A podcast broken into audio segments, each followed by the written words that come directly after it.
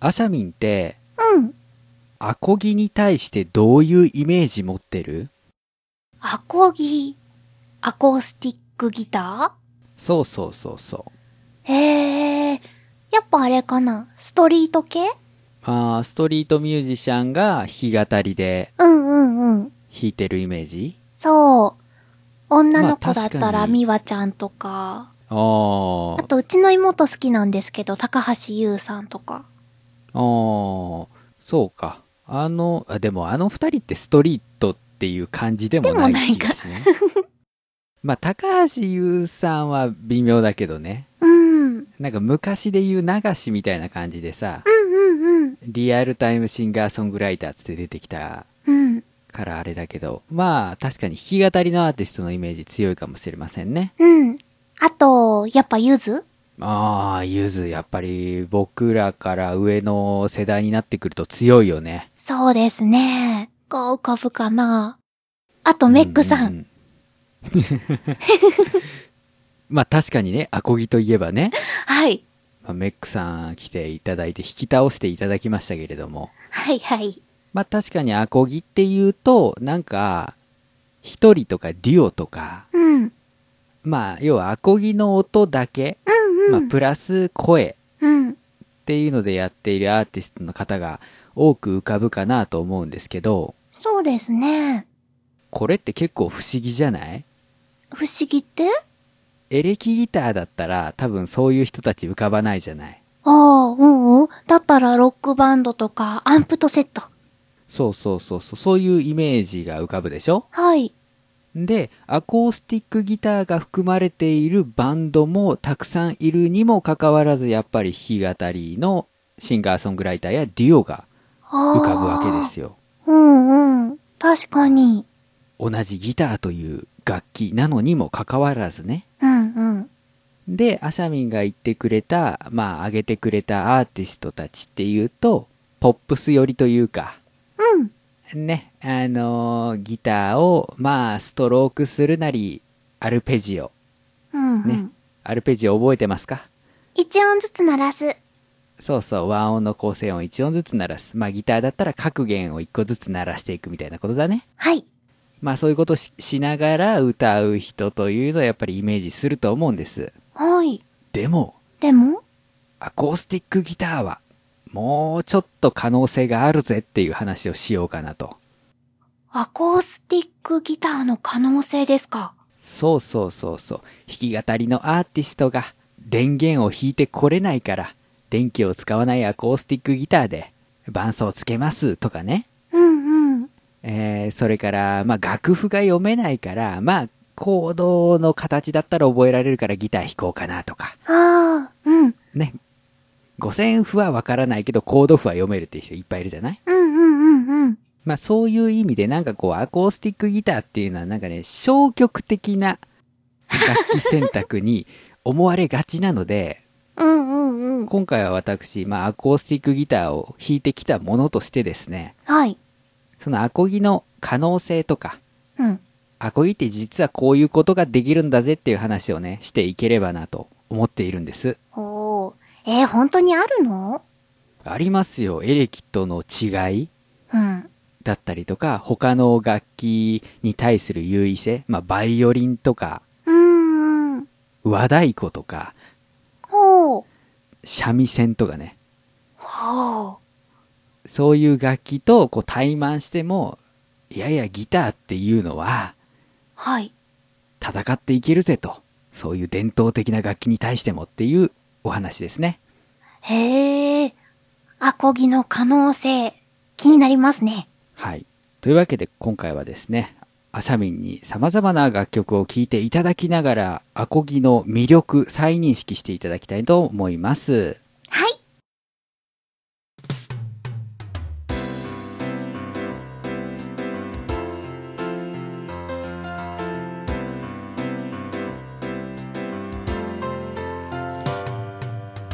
マガラジ作曲の話をするラジオこの番組は作詞作曲のお勉強をしたり実際に作詞作曲をしたり作曲をしている人にインタビューをしたりするポッドキャストですお送りするのは私メガネ D とアシャミンこと佐藤あさみです。よろしくおよろしく願いいたしお願いしまます。す。さあ、今回はですね、はい。まあ、作曲をするにあたり、うんうん。こういう楽器が鳴ってるといいよね、みたいな感じで、うん。やっぱり音のイメージだったり、うん。その楽器に対する知識うんうん。っていうものがあった方がやっぱり作曲だったりアレンジだったりっていうので、えーまあ自分の思い描いているものがね、再現しやすしやすくなるんじゃないかなということで、はい。ちょっと楽器っていうものをこうお話ししていきたいなとおー。思うわけですよ。はい。これをやっておくとね、うん。作曲はできないんだけど、俺あの楽器ならできるぜっていう人をゲストに呼べるようになるんだね。はあ。そ、そんなことができるんですか。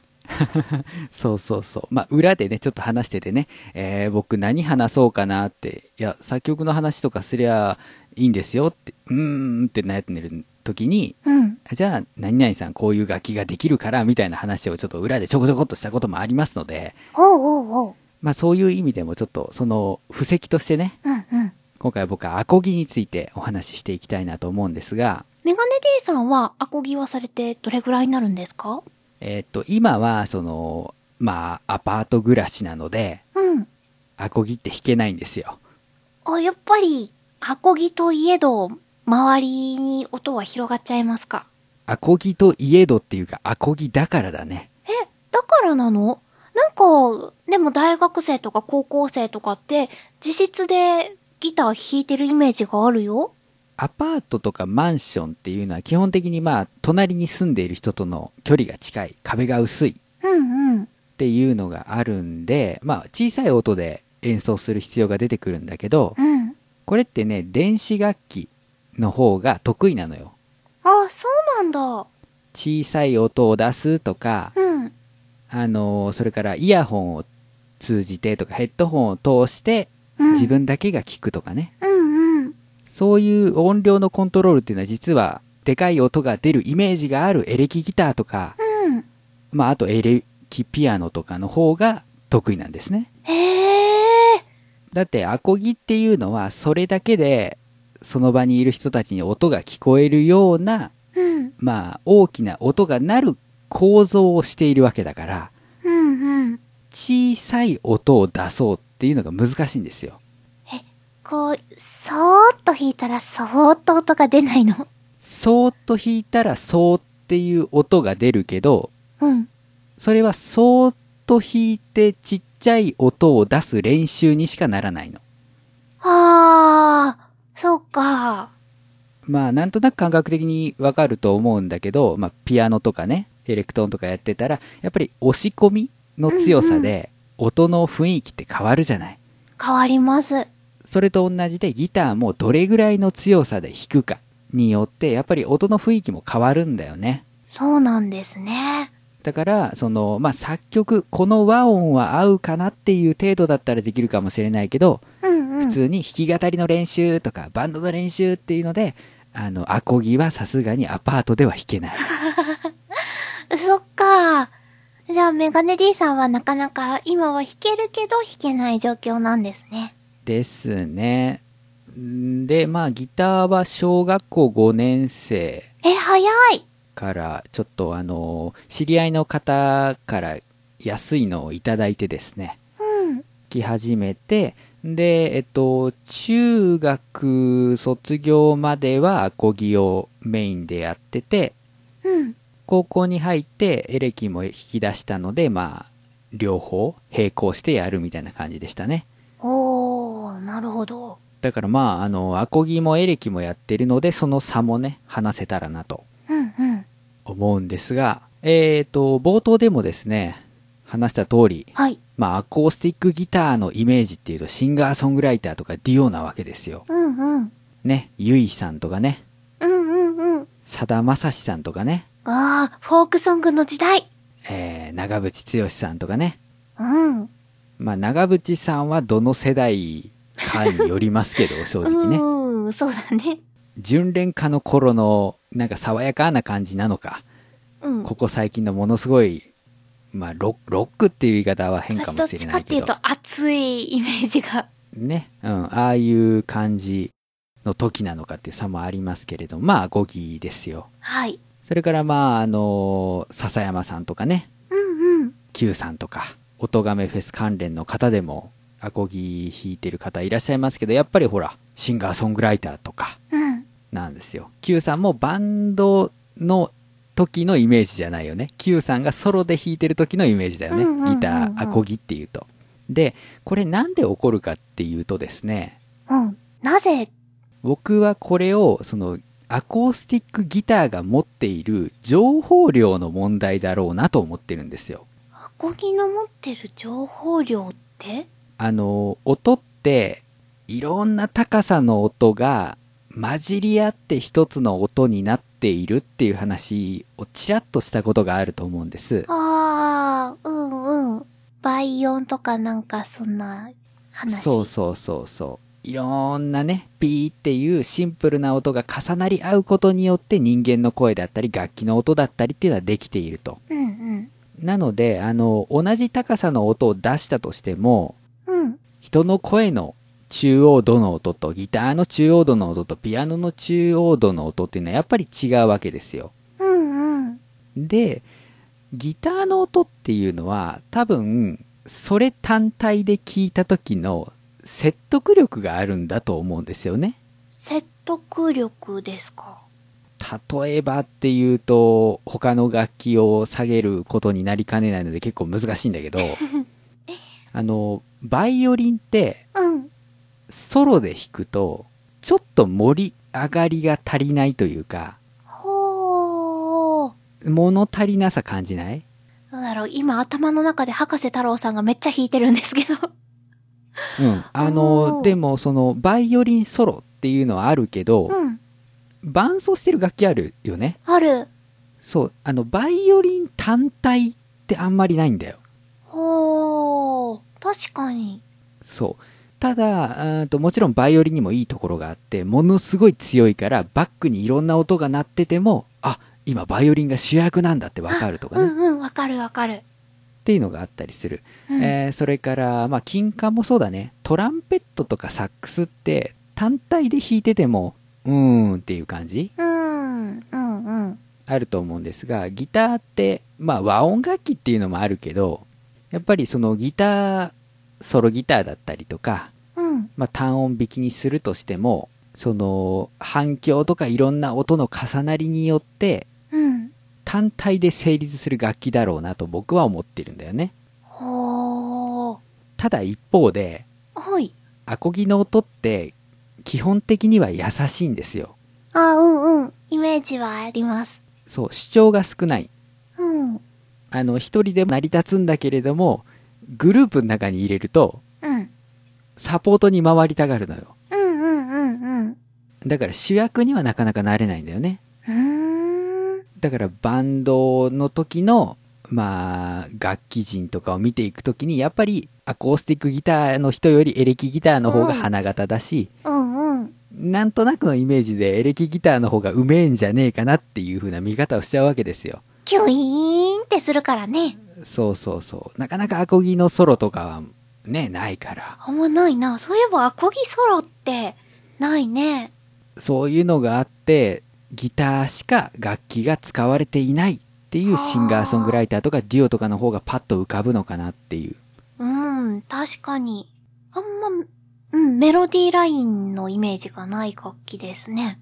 そうそうそうそう。で、えっ、と、まあそういうのがあって、はい。シンガーソングライターとかによく使われるわけですけれども、選ばれているわけですけれども。あ、もうカミカミだ。 選ばれているわけですけれども。じゃあ、一回そのパターンで、多分皆さんが思っているアコギのイメージ、うんうん。に一番近いんじゃないかなっていう曲をね一曲聴いていただきたいなと思います、おえー今回はですね、えっと、ブログの方に URL を貼っておくのとあと,、えっと普通にポッドキャスト配信するための RSS の方にもリンクはね貼ってるんでそこの方で聴いていただきたいなと思うんですが、はい。えー今回聴いていただくのはですね僕の好きなアーティストでアーティストっていうかあのーまあ、プロの方ではないんですけれども松崎俊康さんというはい。シンガーソングライターの方の「幸せの種」ですね。はい。えー松崎俊康さんという名前を聞いてよくわからないわという鷲崎武史さんのラジオを聞いている人向けに言うと、うんへこんだコンデンサーマイクさんですね。へこんだコンデンサーマイクさん。えあのー DY さんが殴られたのかなっていう ねあれコンデンサーマイクではなかった記憶がありますけれどもえっ、とまあラジオネームなんですよへこんだコンデンサーマイクっていうあ、そうかなと思いました。はいまあその音源投稿なんかされてたんですけれどその方がまあ自分の、まあ、メインの音楽活動は本名でやられているとうんうん。わけですねというわけで聴いていただきたいと思いますは弾きい語りの曲ですはい聴いていただきましたいい曲じゃないうん。すごい聞き心地のいい曲ですね。えー私が好きなのもなんとなく分かっていただけるかなと思うんですけれどうんも、うん。アコギってやっぱりこのイメージだと思いますうん、まさに、アコギですね。でその情報量とか説得力の話に戻るとですね、はい。ギターって、あのー木のあーボディって呼ばれているね、うんうん。部分があるんですけど、そこが、要は、音を大きくさせる機能を持ってるんですよ。あれ、なんか空洞なんですよね。そう、そこがポイントで、エレキギターって、あの、空洞になってなくて、え、エレキは詰まってるんですかそうそう、木の板っぽいイメージなんだよね。はい。板なんだよ。で、アコギは中に空洞があるから箱なんだよ。ああ、そうなんですか。そうそう。だから、その、弦を弾いて出た音っていうのが、その箱の中で反響して前にバーンと放出されるへえ。っていうのが、まあ、アコギの、まあ、音が出る仕組みなわけですよ。うんうん。正しく言うと、あのー弦って頭の方とお尻の方、両側でボディというかギターにつながってるんだけど、うん。そのボディの方にあるブリッジっていうところがあってそこを通して弦の振動がうん。ボディの箱の中に入ってうーん。でサウンドホールっていう穴あ、ギタ穴開いージてャますカね。ジャカ弾いてる時にね真ん中に見えてるけどあの穴から前に出ているとへえ。あ、じゃあ同時にスピーカーの役割をしてるってことですかそうそうそうそうまあだからアンプもあるし、うん、うん。エフェクターで言うとブースターっていう音を大きくするみたいなやつもあるしっていう感じですねほー、すごいですね。コンパクトにまとまってるんですね。そうそう。あの、だからギターって、あの、サイズがいろいろあって、うん。あの、ウクレレよりちょっと大きいぐらいのサイズのギターとかもあるんですよ。え、何子供用違う。うん、まあ、こ子供用のキッズギターもあるし、あと、ミニギターとか、ほー。ハーフサイズとかね、えーいろんなやり方するんだけど、そういうギターって、要は箱の部分がちっちゃいから音がちっちゃかったりとか、うんうんうんうん。あと反響するうん感じが変わるから、音の質が大きいやつとはまた違ったりするんだよね。へー。で、えっ、と、じゃあギター、なぜ、あの、説得力だとかうん、情報量が増えるかっていうと、要は箱の中反響するから、うん。もう弦の音がもう、いろんな板にぶつかりまくって、うんうん。ぶつかりまくった音が混ざり合って前に放出されるわけですよ。うん。だからこそ、なんか複雑な音、一つの音に含まれる情報量が増えてる。おー。人間の声も一緒なんですよ。人間の声って、まあ多くの人にとって聞き心地がいい音だと思うんです。うんうん。ね、声が気持ち悪かったら、うん苦痛でしょうがないじゃない。うそうですね。で、じゃあ人間の声っていうのは要はね、横隔膜あたりからこう、始まっていって、で、音が出て、それが声に整えられて、口から出ているわけだけど、その中でいろんな空洞で音が反射しまくって、そのずれ重なりによって人間の声ってできてるのね。うんうん。だから、いい声の人、いい歌声の人っうん。ているんだけど、ああいう人たちは、あの、突き詰めると、体の中の空洞の出来方が優れてるんだよね。はー。だから、あの、畑基博さんとかは、あ、うんうん。ね、あの、鋼とガラスの声、うん。力強さと繊細さを併せ持った声なんていうふうに言われますけれどもあれもやっぱりその跳ね返りの具合の差ですねほー。まあギターに戻すとはいや。っぱりボディ箱があるからこそ音に深みが出るというかねうんうん。いうのがあると思いますしあとですねえっ、とギターってまあ弦が思いっきり露出してるじゃないですか露出えっと、例えばピアノってさ、あの、上の蓋あ、天板開けないと弦って見えないじゃない、見えないです。ね、ハンマーで叩いてるところが見えないんだけど、ギターってもう直接弦に触ってるよね。ああ、はい。で、しかもさっき言った通り、箱からこう前にポンと音が出る時のその、サウンドホールっていう、正面に弦が位置しているのよ。うんうんうん。じゃあどうなるかっていうと、一回弾くと、うんその弾いた音の振動によって、もう一回弦が揺れるのね。んイメージわかるかなまあうーん、平たく言うと、意図してない弦が共鳴して揺れることがあるの。あ、そうか。弾いたら、その振動が他の弦にも伝わって。そうそう。それがもう弦がもうもろ出てるから、うんうん。すげえよくあるわけね。うん。っていうので、その、人間味が足されるのね。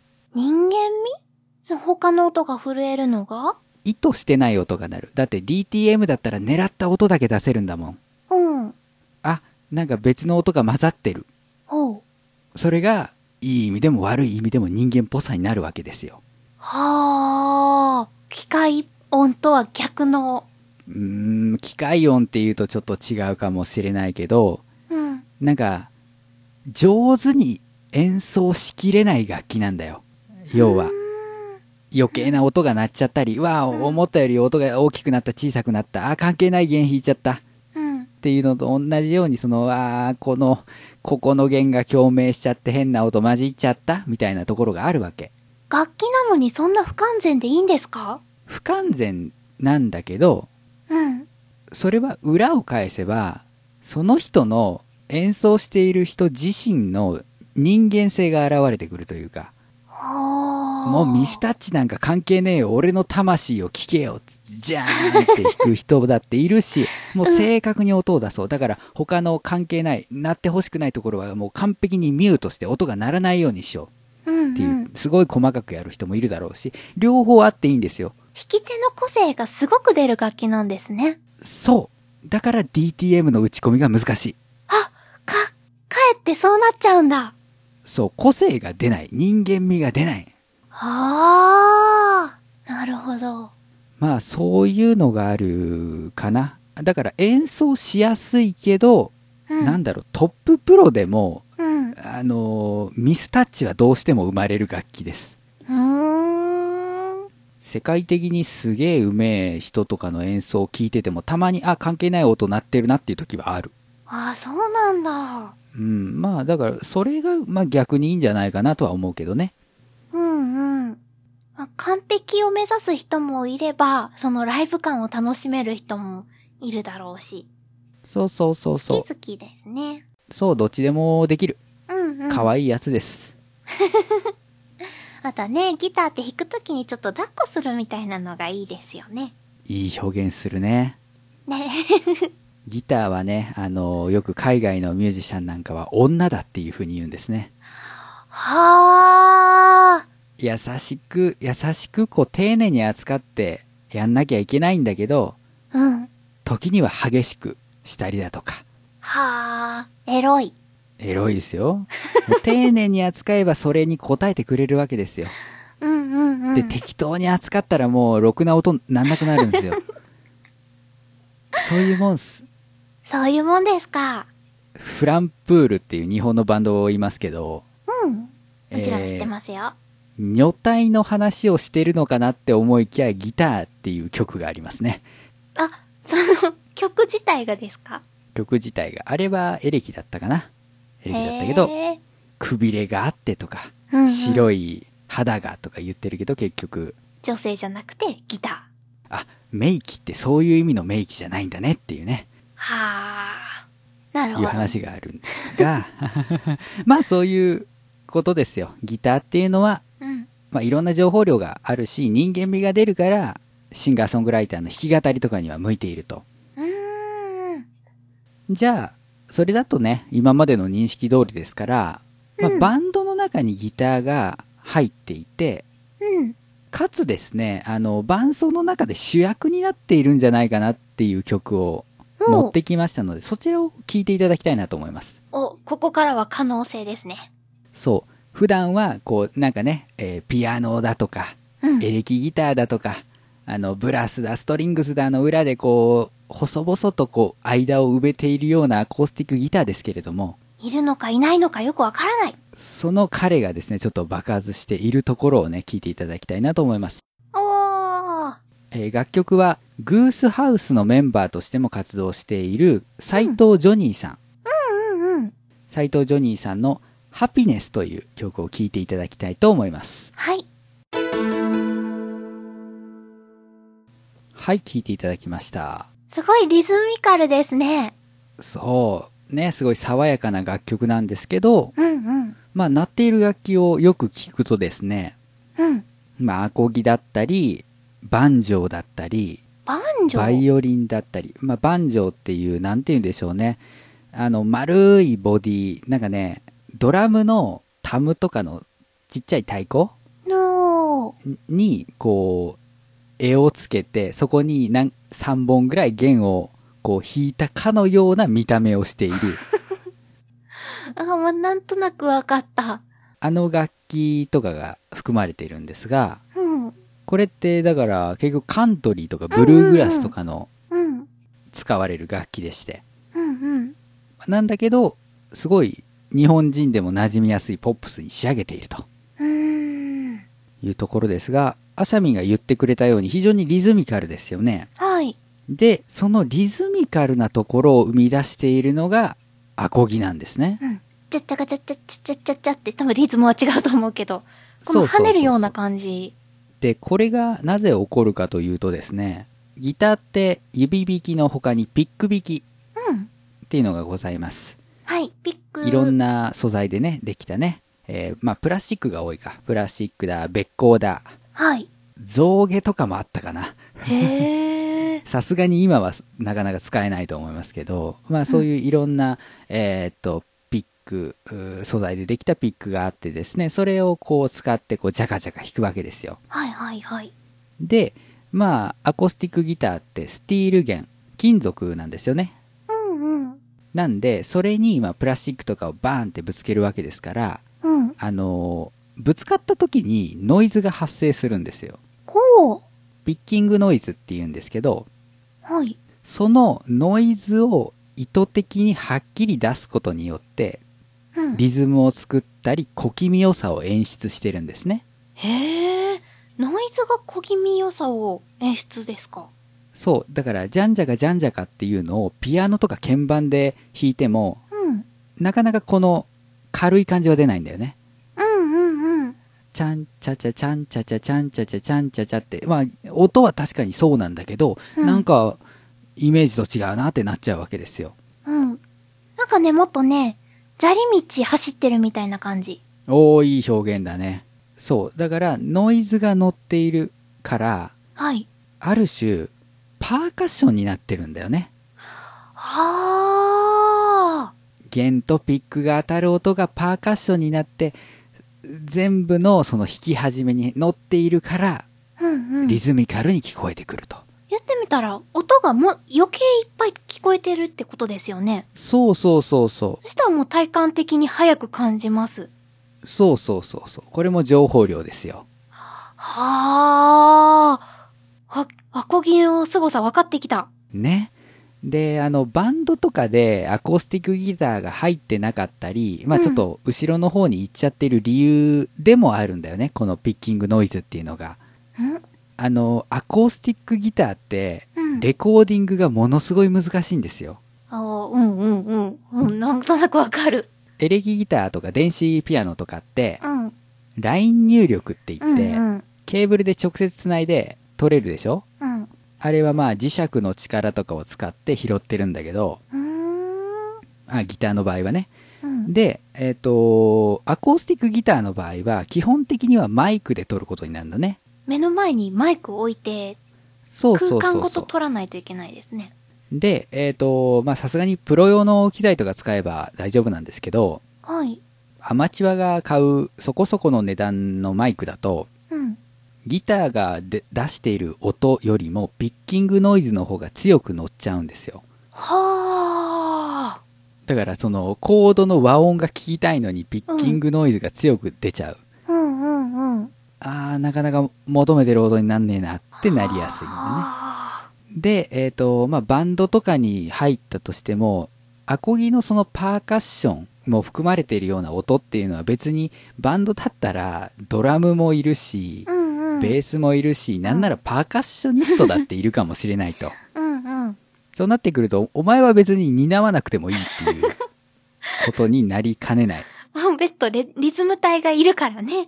そうそうそう。うんだから、あのーそういう意味で、うん。後ろに下がっとけっていう風になっちゃうのかなっていう。そっかえっと、それこそ僕が好きな鷲崎武さんー。うん。がラジオの企画で作った、えーオッドアイっていうアイドルグループうんうん。が番組のイベントでライブをやったんですよ。はい。で、えっと、オッドアイの中でアコースティックギターが2本。うん。で、バックバンドが、その、学園祭学園が務めて、エレキギター1本、ベース、エレキベース1本、うん。えドラムセット1台、うん。カホンとか含めたパーカッションってやってリズム隊が計3人プラスアコースティックギター2本でやったのねうん。もうねものすごいリズムが 前面に来るのよまたそこまで来ると合わせるのも大変そう。まあそういうなんかすごい重い感じになるのねうんうん。良くも悪くもうん。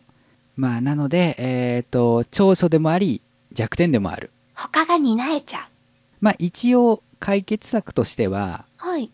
あのエレキアコースティックギターっていうのがあってうん。あの、アコースティックギターの音をエレキギターと同じ方式で拾ってやろうっていうおー。やつがあるんですね。エレキギターは弦の振動だけを拾うけど、アコースティックギターはその、ボディで鳴ってる音も一緒に拾うから、うんまあ、やっぱりエレキとは違う音が鳴るよねっていうので、すごい進化してる。やることもあるんですけれども、あの、やっぱりエレアコはエレアコの音です。あー。アコギの音ではないですアコギの音はまた違うんだ。そう、マイクで撮るのかマグネットで撮るのかはやっぱり違ってきますね。うん。まあ、えーここまで2曲聴いていただいたわけですが、はい。アコギアコギって言ってます。うん。ね、エレアコとかエレキとかも言ってますけど、アコギってね、実は1種類じゃないんですよね。そうなんですか複数種類があるんです。で、しかもそれは皆さん実は知っているんです。えー、嘘アコースティックギターは大きく分けてですね、うん。フォークギターとうん。クラシックギターに分かれるんです。ほう。なんとなくね学校音楽の時間で聞いたことがあるかなと思うんですがあったっけ。フォークギターっていうのはもうだからゆずだゆいだうん。さだまさしだ、まあ、メックさんだうんうん。が持ってるあれですよいわゆるアコギなんですよねうんうん。クラシックギターっていうのはそのなんだろう椅子に座ってうん。こうちょっとギターを立てたような形で持ってうん。ソロギターを弾くようなあの感うじーん。あれがクラシックギターですねクラシックギター聞いたことあるかなうーんと、あの、禁じられた遊びとかほう、名曲。あは、クラシックギターの曲じゃなかったかな。あ、そうなんですか。うん、フォークギターでも弾くんだけど、ギターの曲として。うん。でもあれは確かクラシックだった気がするな。へえ。ね、何が違うの音が違うのそう、音。で、あの、構造自体は一緒なんですよ。両方とも弦を弾いて、それが、まあ、箱の中で反響して、前に音が出ますよっていうのは一緒なんだけど、うん。弦の素材が違っていて、ほう。アコースティックギターは金属です。ああ、スティール。スティールギターですね、でクラシックギターはナイロンですナイロン。ナイロンギターですねナイロンって、音出るんですか出ますよどんな音になるのえっ、とまあ普通の金属のギターに比べるとだいぶ優しいほう。し、その素材がこう、柔らかいから、うんうん。あのー指で弾いた時でもやっぱり金属って硬いような音がするんだけど、ああ、うん。そういうのもないよね。うんうんうん。だから、あの、ピッキングノイズに該当するようなものは出にくい。ほただ、この二つって、あのー音楽ジャンルによってどっちが使われるかっていうのが大体決まってきて、う。うん。ほとんどの場合は、スティール弦うのんフォークギターです。うんうん。えーなんでかっていうと、クラシックギターのそのナイロンの弦っていうのは、うん。ピックで、ジャーンって弾くと、切れます。切れやすい。切れ ます。そうだと思った。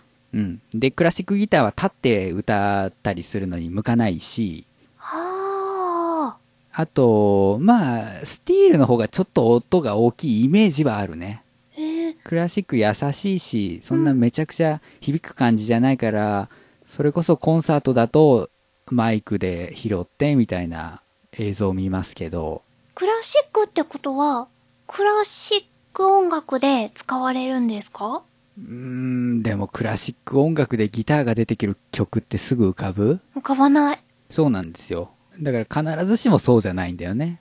じゃあ、古くからあったからクラシックでもいいと思う。あの、弦楽器の始まり的なことを考え出すと金属ではないよね。絶対ね。弦楽器の始まりか。多分動物の毛とかじゃないその動物の毛を持ってきてそれを木の枠とかに結びつけてそれをジャラーンって鳴らしたら、あ音の高さが変わるみたいな感じから多分スタートしたと思うんだよ。ほう。そういう流れでいくと多分金属とナイロンだったらナイロンの方が手出しやすくないかいそうかなナイロンの方がなんか新しい化学製品っぽくない化学製品っぽくない まあね。わかんないけど。何をもってクラシックなのかは謎ですね。調べてみるか。よし、また今度教えてください。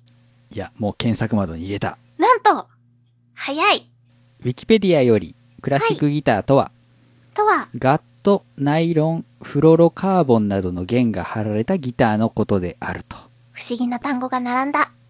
ああ、でもやっぱりクラシック音楽なのか。うーん。ですね。えーで、クラシックギターが使われる音楽は、まあ、クラシックの他だと、ボサノバ。ドゥッあパーーパッパッパッパラッパー、ドゥッパーパッパッパッパラッパーですね。優しそうあと、タンゴ、単語ジャズ、ああ、うんうん。えーラグタイム、ラグタイムカントリー、演カン歌ト。リーうん。演歌の。こう、最初のところにもあったけど、まあ、ナイロンだけじゃないね。やっぱりガットギターとかもあるからね。ガットギタガットってわかるガットはそれこそ動物から作られたやつですけど、ー。え、そうなのあの、動物の腸だ ね。羊とかの。超あはの、うん、テニスラケットとかにも使われてるらしいんですけど、いはい。ガットっあてのいう。あガッれ、トです。超なのそうそうそうそう。え、じゃあ、テニスラケットって超をあんな、格子型にしてはめ込んでるのまあ今はそんなに不経済なことはしないと思うけど、まあ、昔はそうだったんじゃないショッキング。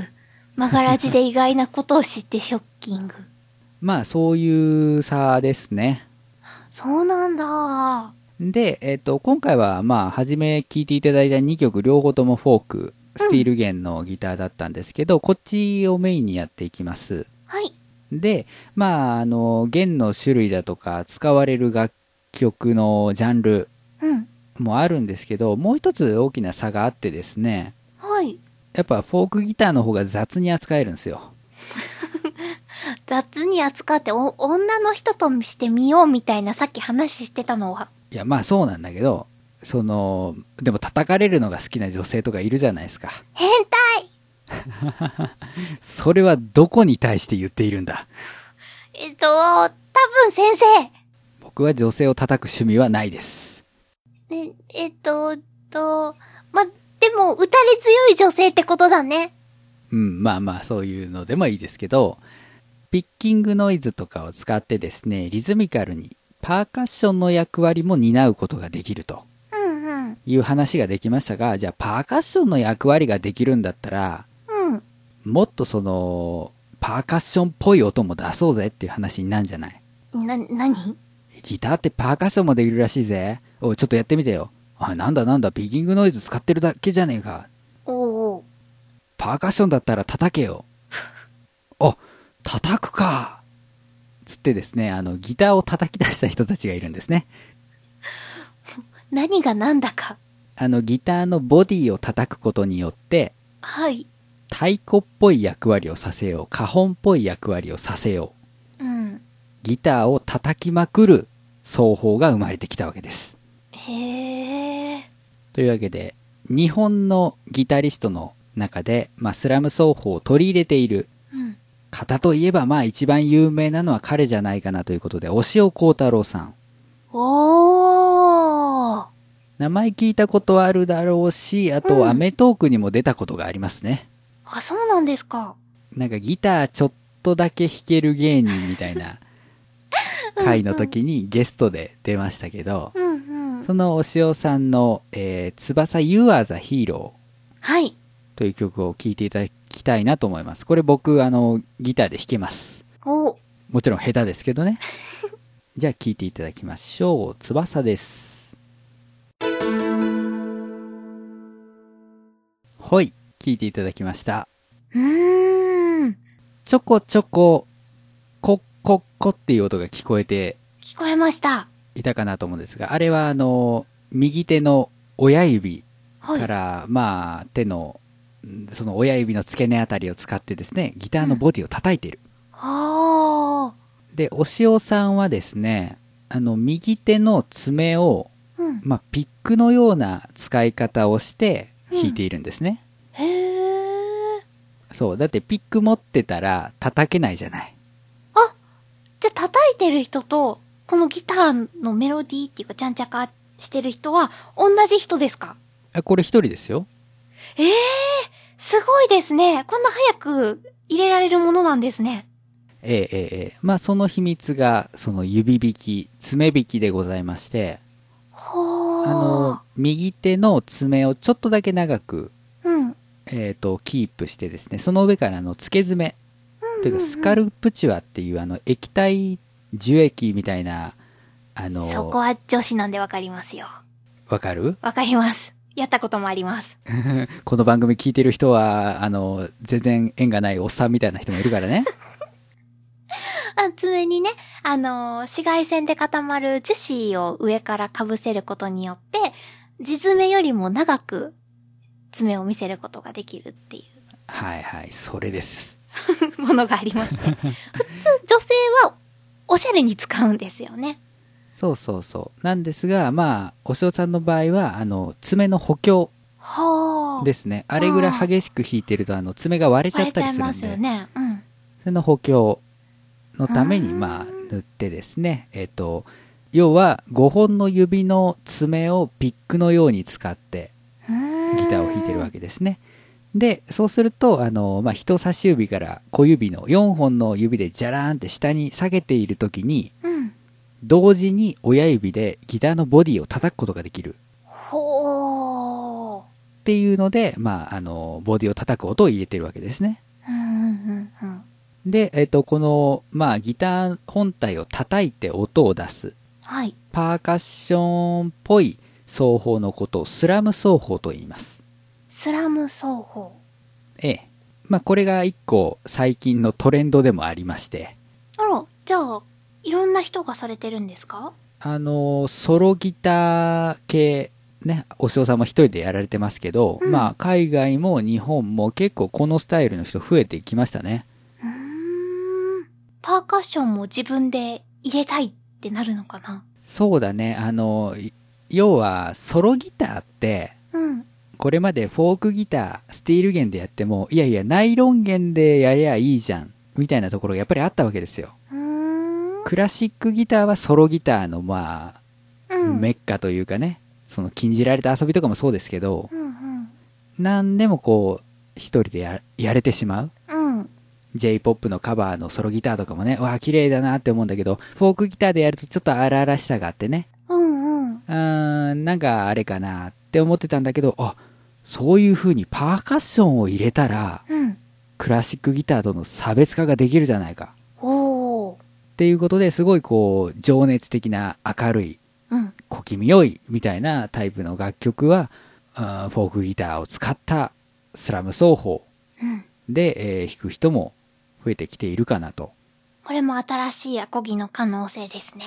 そうそう。だから今はちょうどお塩さんに、えっと、影響を受けてギターを始めた人たちがプロデビューをしている時期なので、あもう完全なるフォロワー、お塩幸太郎フォロワーの方もいます。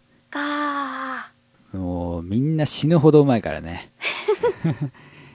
お塩幸太郎にある憧れるギターキッズって大量にいる中の、ー。うん。もう、ちゃんと金をいただけるレベルまで達した人たちがね、例えば、どんなアーティストさんが影響を受けてるんですかえっと、公言されてる人だと、えっと、松井裕樹さんおー。は、えっと、14歳でギター始めて、うん。お塩さんの奏法とかに衝撃を受けてインストゥルメンタルの世界へ行って、まあ今、ギター講師だったり、そのギター用の楽譜制作なんかもやられてる方なんですけど、へー。まあそういう人たちがいますね。なるほど。まあ、お塩さん自体も海外のそういう、うーん、変態ギタリストいや、語弊があるな。変態奏法ギタリストに、まあ、影響を受けてですね、うん。まあ、日本でやり始めたわけで、もともとベースの人なんですよ。そうなんですか。そう、バンドでベースやってて、そこからギターに転向された方なんですよね。それでリズム体もしたかったんですか ね。かもね。さあ、そして、ギターってこんなことができるんだというもので言えばですね、スラム奏法の他に、はい。スラップ奏法というのがあります。今度はスラップですかはい。スラップはむしろベース、エレキベースでよく使われる言葉なんですけど、うん。ドゥドゥドゥドゥって弾くんじゃなくて、うん。ドゥドゥペインみたいな感じで、こう、弦を叩くうんうんうんうん。とか、弦を引っ掛けて引っ張り上げる。うーん。っていうのが、まあ、あの、スラップ。スラップの音聞いてみましょうか。こういうやつですね。えーこれはまた変態的なベースですね。えーえーもう叩いて引っ張り上げ、叩いて引っ張り上げ。まあ、これも非常にノリが出てくるというか、うんうん。いう感じがあると思うんですけれども、これをギターでやりましょうと。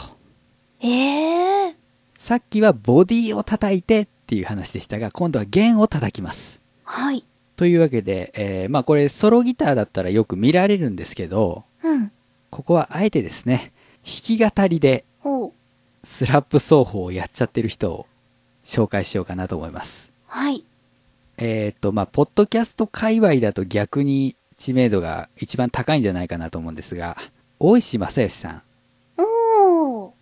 ね、えーここ最近だとあの、獣フレンズのようこそジャパリパークへの作曲でおなじみ、はい。大石お兄さんですけれども、うんうん。あしゃみん、はい。その前に大石さんが関わった楽曲のヒット曲といえば、あまちゃん。あまちゃんあ、また別の人か。多分、覚え違いです。あしゃみん一回名前し、あしゃみん側から聞いたはず。うんえ、言った大石さんが、まあ、アニメファンの間に名前を知らしめたアニメといえば、月刊少女野崎くんですね。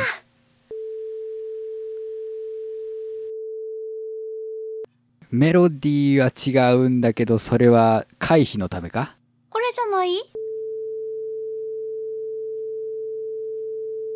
オッケーえ、あえー、覚え違う。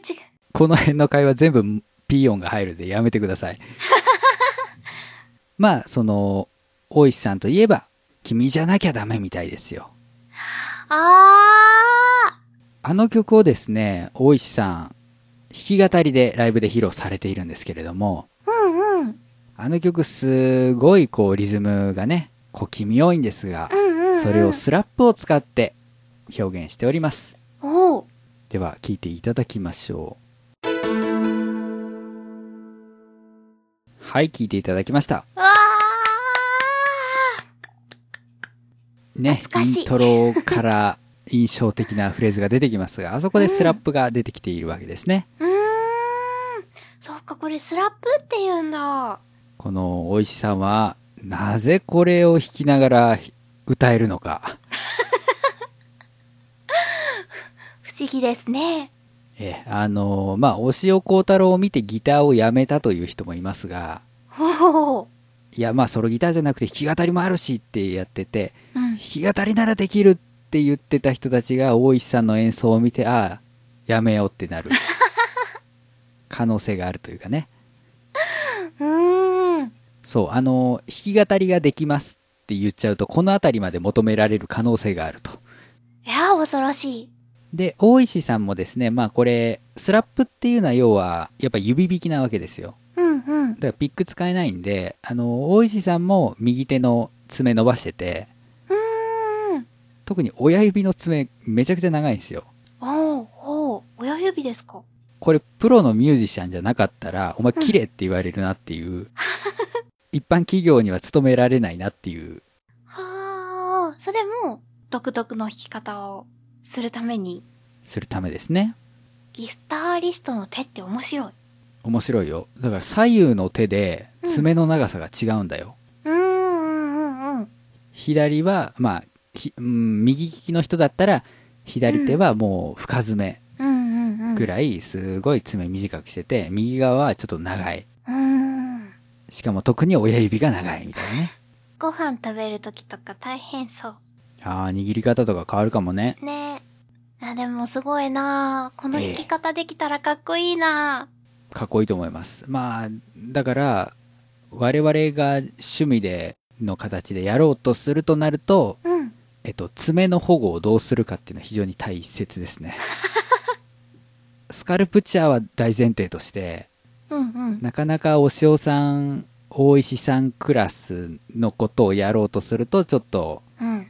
今の職場離れなければならないとかね ありえますよあり得る。基本爪伸ばさせてもらえないからねあ、普通にギタリスト、ギターやってるって知らなかったら、何この人の手ってなるもん。そうそう。なんで、あのーちょっとなかなかここまでは難しいかもしれませんが、はい。極めた人だけお願いします。そうね。一応、でもスラップはそんな爪は必要ないので、うん。あのー弾き語りするときにちょっと、あの、スラップを、まあ、部分的に入れてみたりっていうのは有効ですし、はい。あと、ちょっと親指で叩くと、その、他の指の爪使って弾かなきゃいけないんで難しかったりするんですが、うんうあん。の、ピック弾きでも、こう、ギター弾いてる時に、ちょっとピックを持ってない指、小指とか薬指とかを使って、軽くギターをポンポンって叩いてやると、それも拾うことがあって、うんうん。あの、それでリズム取ってね、パーカッションとして使うっていうこともできますし、うーん。いうのがあるので、まあ、取り入れられるところだけ取り入れていきましょうとはい。いう感じですかね。はい。で、じゃあ、今回最後。はい。まあ、さすがに日本国内のアーティストばっかり紹介してるとですね、うん。お前視野が狭すぎるぞと絶対言われると思いますので、えー海外のアーティストも一人紹介したいと思います。おーで、アコースティックギター、まあ今聴いていただいたおしおさんとか大石さんとか、ね、ライブで弾いてるやつでしたけど、うん。やっぱりこうリバーブとかかけて音響をね、わーっと広がるような形するんですけれども、うん。それを、そのね、エフェクトをすごいうまく使ってる人で、このギター叩くのもすごいおしゃれなんですよ。おしゃれ男臭いかっこよさ。ええちょっと聞いていただきたいなと思います。えーこれね、タイトルがね、よく、よくこの曲名見目にするんですけど、うん。えっ、と、ザ・ペルクユーレイトラかなお英語ラテン語っぽい。えっ、と、THE、まあ普通のザですね、英語うの。ん。で、PERC、うんうん。パークかペルクか。うんうん。、で、大文字の U うん。に LATOR、レイターなのか、レイトラーなのか、うんうん。っていう曲ですね。はい。これカバーっぽいですね。エリックの。おーはい。で、ベン・ラップスというギタリストの方が弾いているのを聴いていただきたいと思います。はい。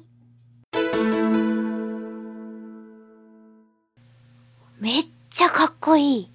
かっこいいっしょこんなおしゃれなのいやパッと聞いて、これがアコギですって言われたら、え、本当にって、多分なると思う。はい。そう、アコギっていろんなのができるの。はポあ。ップスの弾き語り、フォークの弾き語りうん。だけじゃありません。うん。いろんな可能性を秘めているっていうのがね、今回いろんな曲を聴いていただいて分かったかなと思うんですが。いや、アコギ渋いね。いいっすよ。うん。そう、あの、やっぱり、エレキギターの方にね、傾倒する時期っていうのは絶対男の子はあるん ですよ。あるある。すべての楽器の中で何が一番かっこいいか、エレキギターだっていう時期は絶対あるんだけど、うんうんうん。そこを超えてくると、あ、こういう楽器もいいな、こういう楽器もいいなってなってきて、うんうん。うその中の一個としてアコギっていうのはものすごい強いですね。ーん。これ聞いたら全然楽器に対するイメージ変わる。で、ちなみに今ですね、えっ、と、は僕は、まあ、スカイプを通じて、うん。えー聞いていただいたんですけれども、はいはい。これ、動画をスカイプ経由で送りますので、うん。動画を見ていただきたいと思います。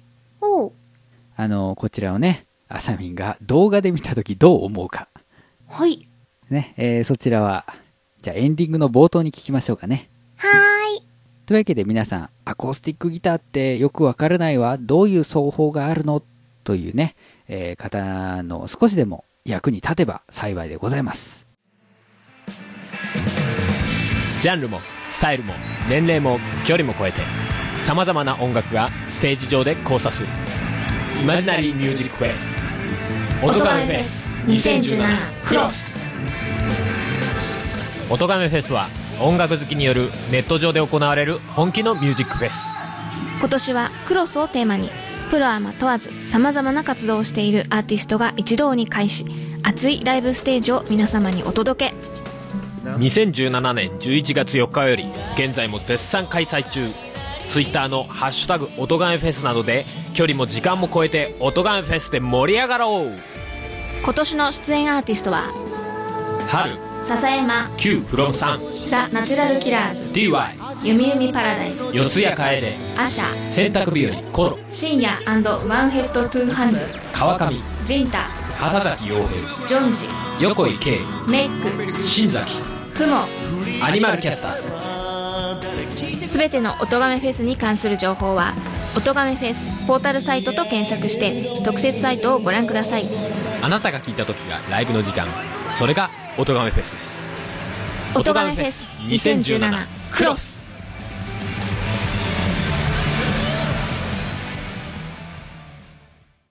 マガラジエンディングです。はい、エンディングでーす。さあ、えー本編最後でご紹介しました、ザ・ペルク・ユー・レイトラー、ベン・ラップス、聞いていただきましたが、はい。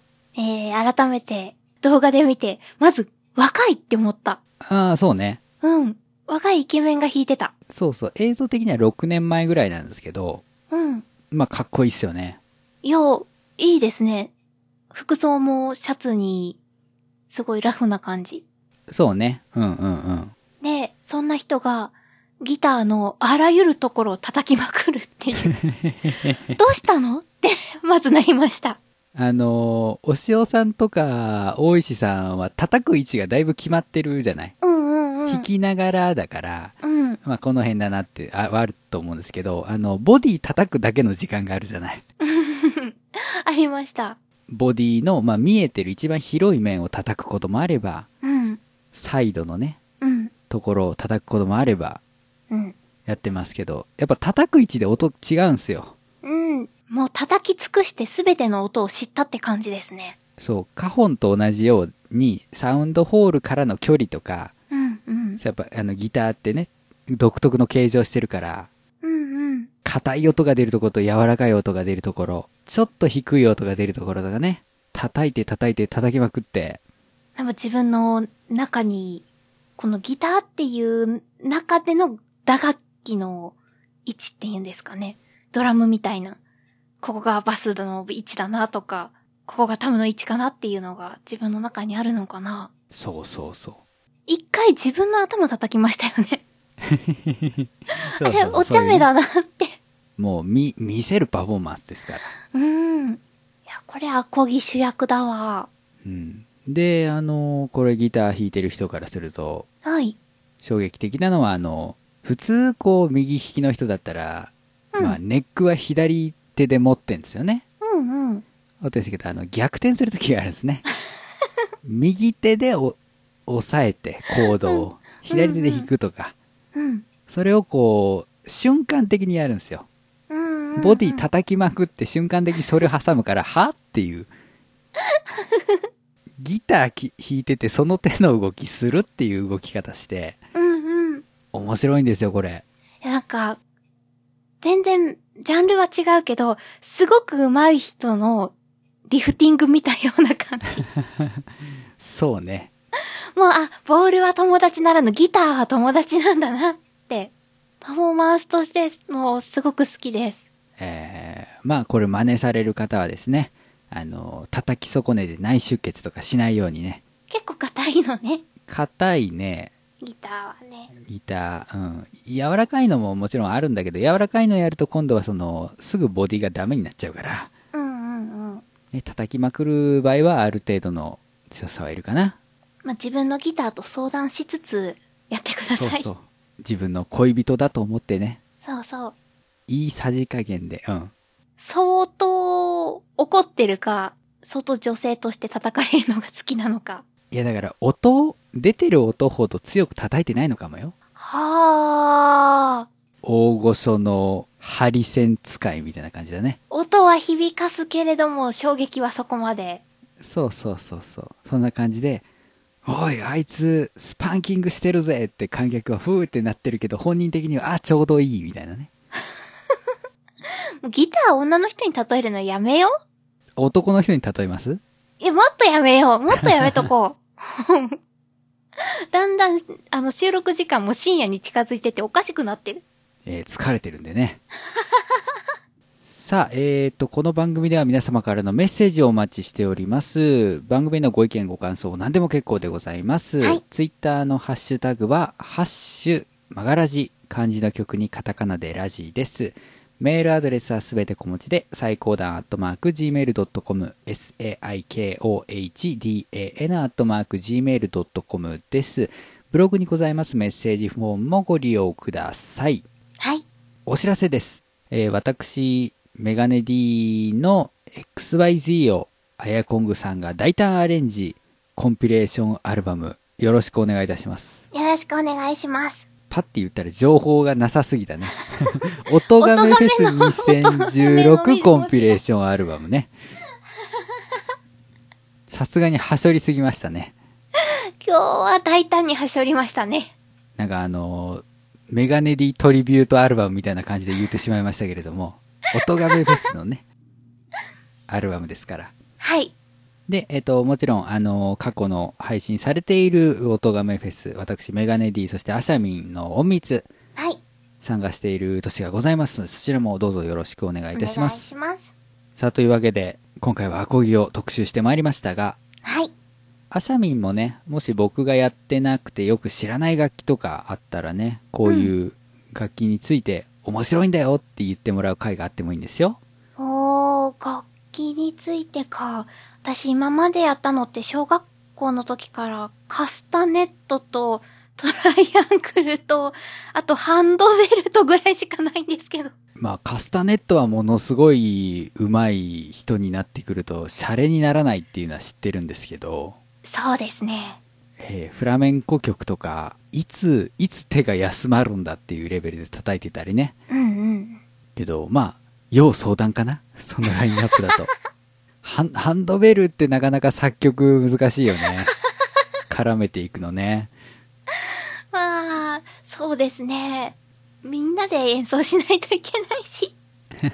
ライブするのに何人いるかなあ、でもまだまだ知らない楽器もいっぱいあると思うので、リスナーさんからもこの楽器いいよとかあればぜひ教えてください。ですね。あの、この楽器について語らせてくれっていう方もお待ちしておりますので、よろしくお願いいたしまおす。願いします。それでは、マガラジ、今回もお相手は私、メガネ D と、アシャミンこと佐藤あさみでした。それでは皆さん、また次回お会いいたしましょう。バイバイ。バイバーイ